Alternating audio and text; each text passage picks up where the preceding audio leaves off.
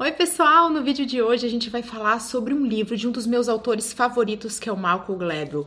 O livro é esse aqui, ó, Fora de Série, em inglês Outliers. Por que, que algumas pessoas têm sucesso e outras não? Vamos descobrir? Vem comigo e se joga! Música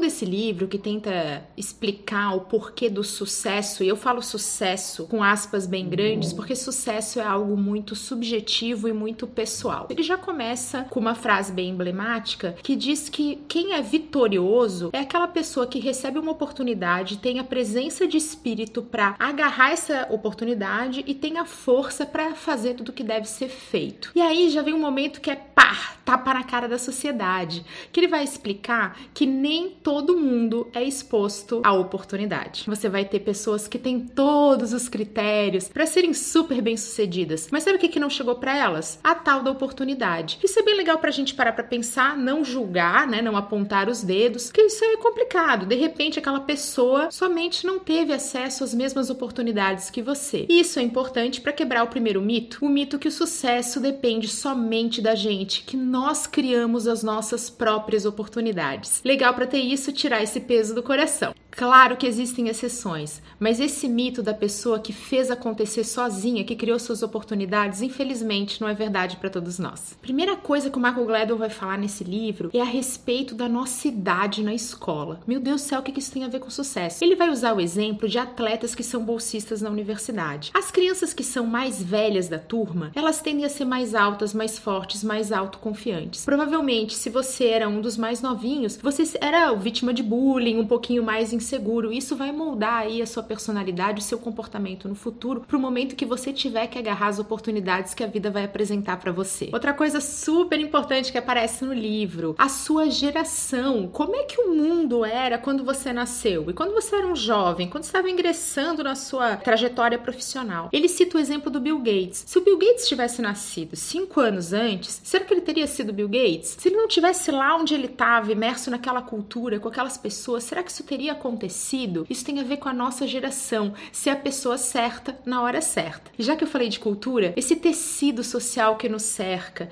algumas culturas valorizam muito o estudo, a disciplina, como a cultura asiática. Outras culturas já são mais submissas, né? Então você não pode pegar e dizer eu não concordo com isso. Você tem que baixar a cabeça, ser mais quietinho. Todo esse aspecto cultural, ele vai ter um impacto muito grande naquilo que a gente chama de sucesso hoje, né? Que é aquele sucesso profissional. Eu sempre gosto de lembrar que sucesso não é só profissional, não existem só profissionais, existem pessoas, né? A gente tem que buscar ser essa pessoa mais holística. Mas em algumas culturas isso vai ser mais forte, é por isso que a gente tem essa discrepância, né, de pessoas muito bem-sucedidas, os holofotes em cima de determinadas pessoas de gerações e culturas específicas. E já que a gente falou de cultura, a gente tem que falar também das pessoas que nos criam. Podem ser os pais, criadores, aquelas pessoas que estão lá junto da gente quando a gente é criança, né? São essas pessoas que elas vão vão colocar né, na, na, gente, vão nos condicionar e nos incentivar a nos mostrar da melhor forma para o mundo. Essa frase, assim, ela me chocou muito quando eu, eu li no livro, porque é uma coisa que a gente não para pra pensar, né? Quando você se apresenta, quando você se mostra, você tem essa vontade de realmente se mostrar na sua melhor versão? De realmente dar o seu melhor? Ou você acaba indo, ah, sabe, eu vou lá fazer o que que dá? Pessoas que foram condicionadas, incentivadas, foram criadas com esses valores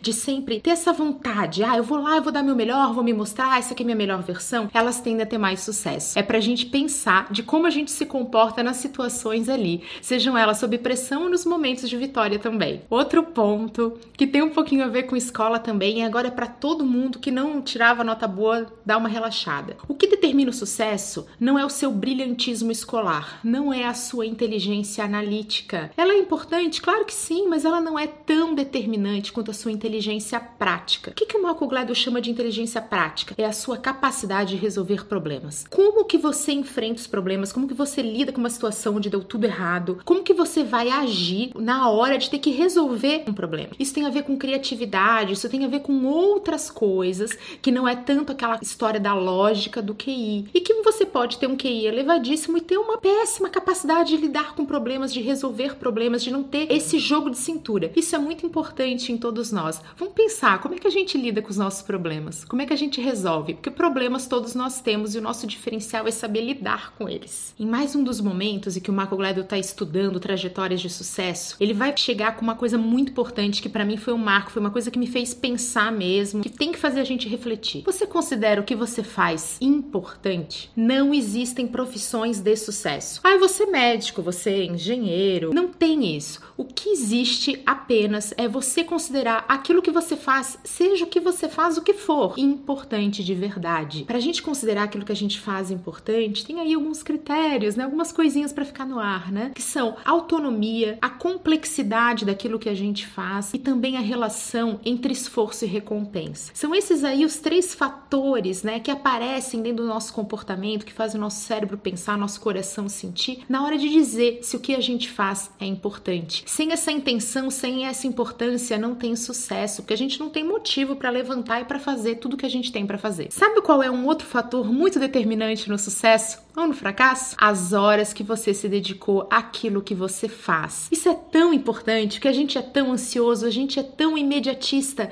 a gente acha que começou a fazer um negócio hoje e daqui a um mês tem que estar tá bombando, acontecendo, sendo melhor naquilo. E não adianta. Existe um número mágico, um número cabalístico que são as 10 mil horas de esforço, de efetivamente treino, de estar tá fazendo o que você está fazendo.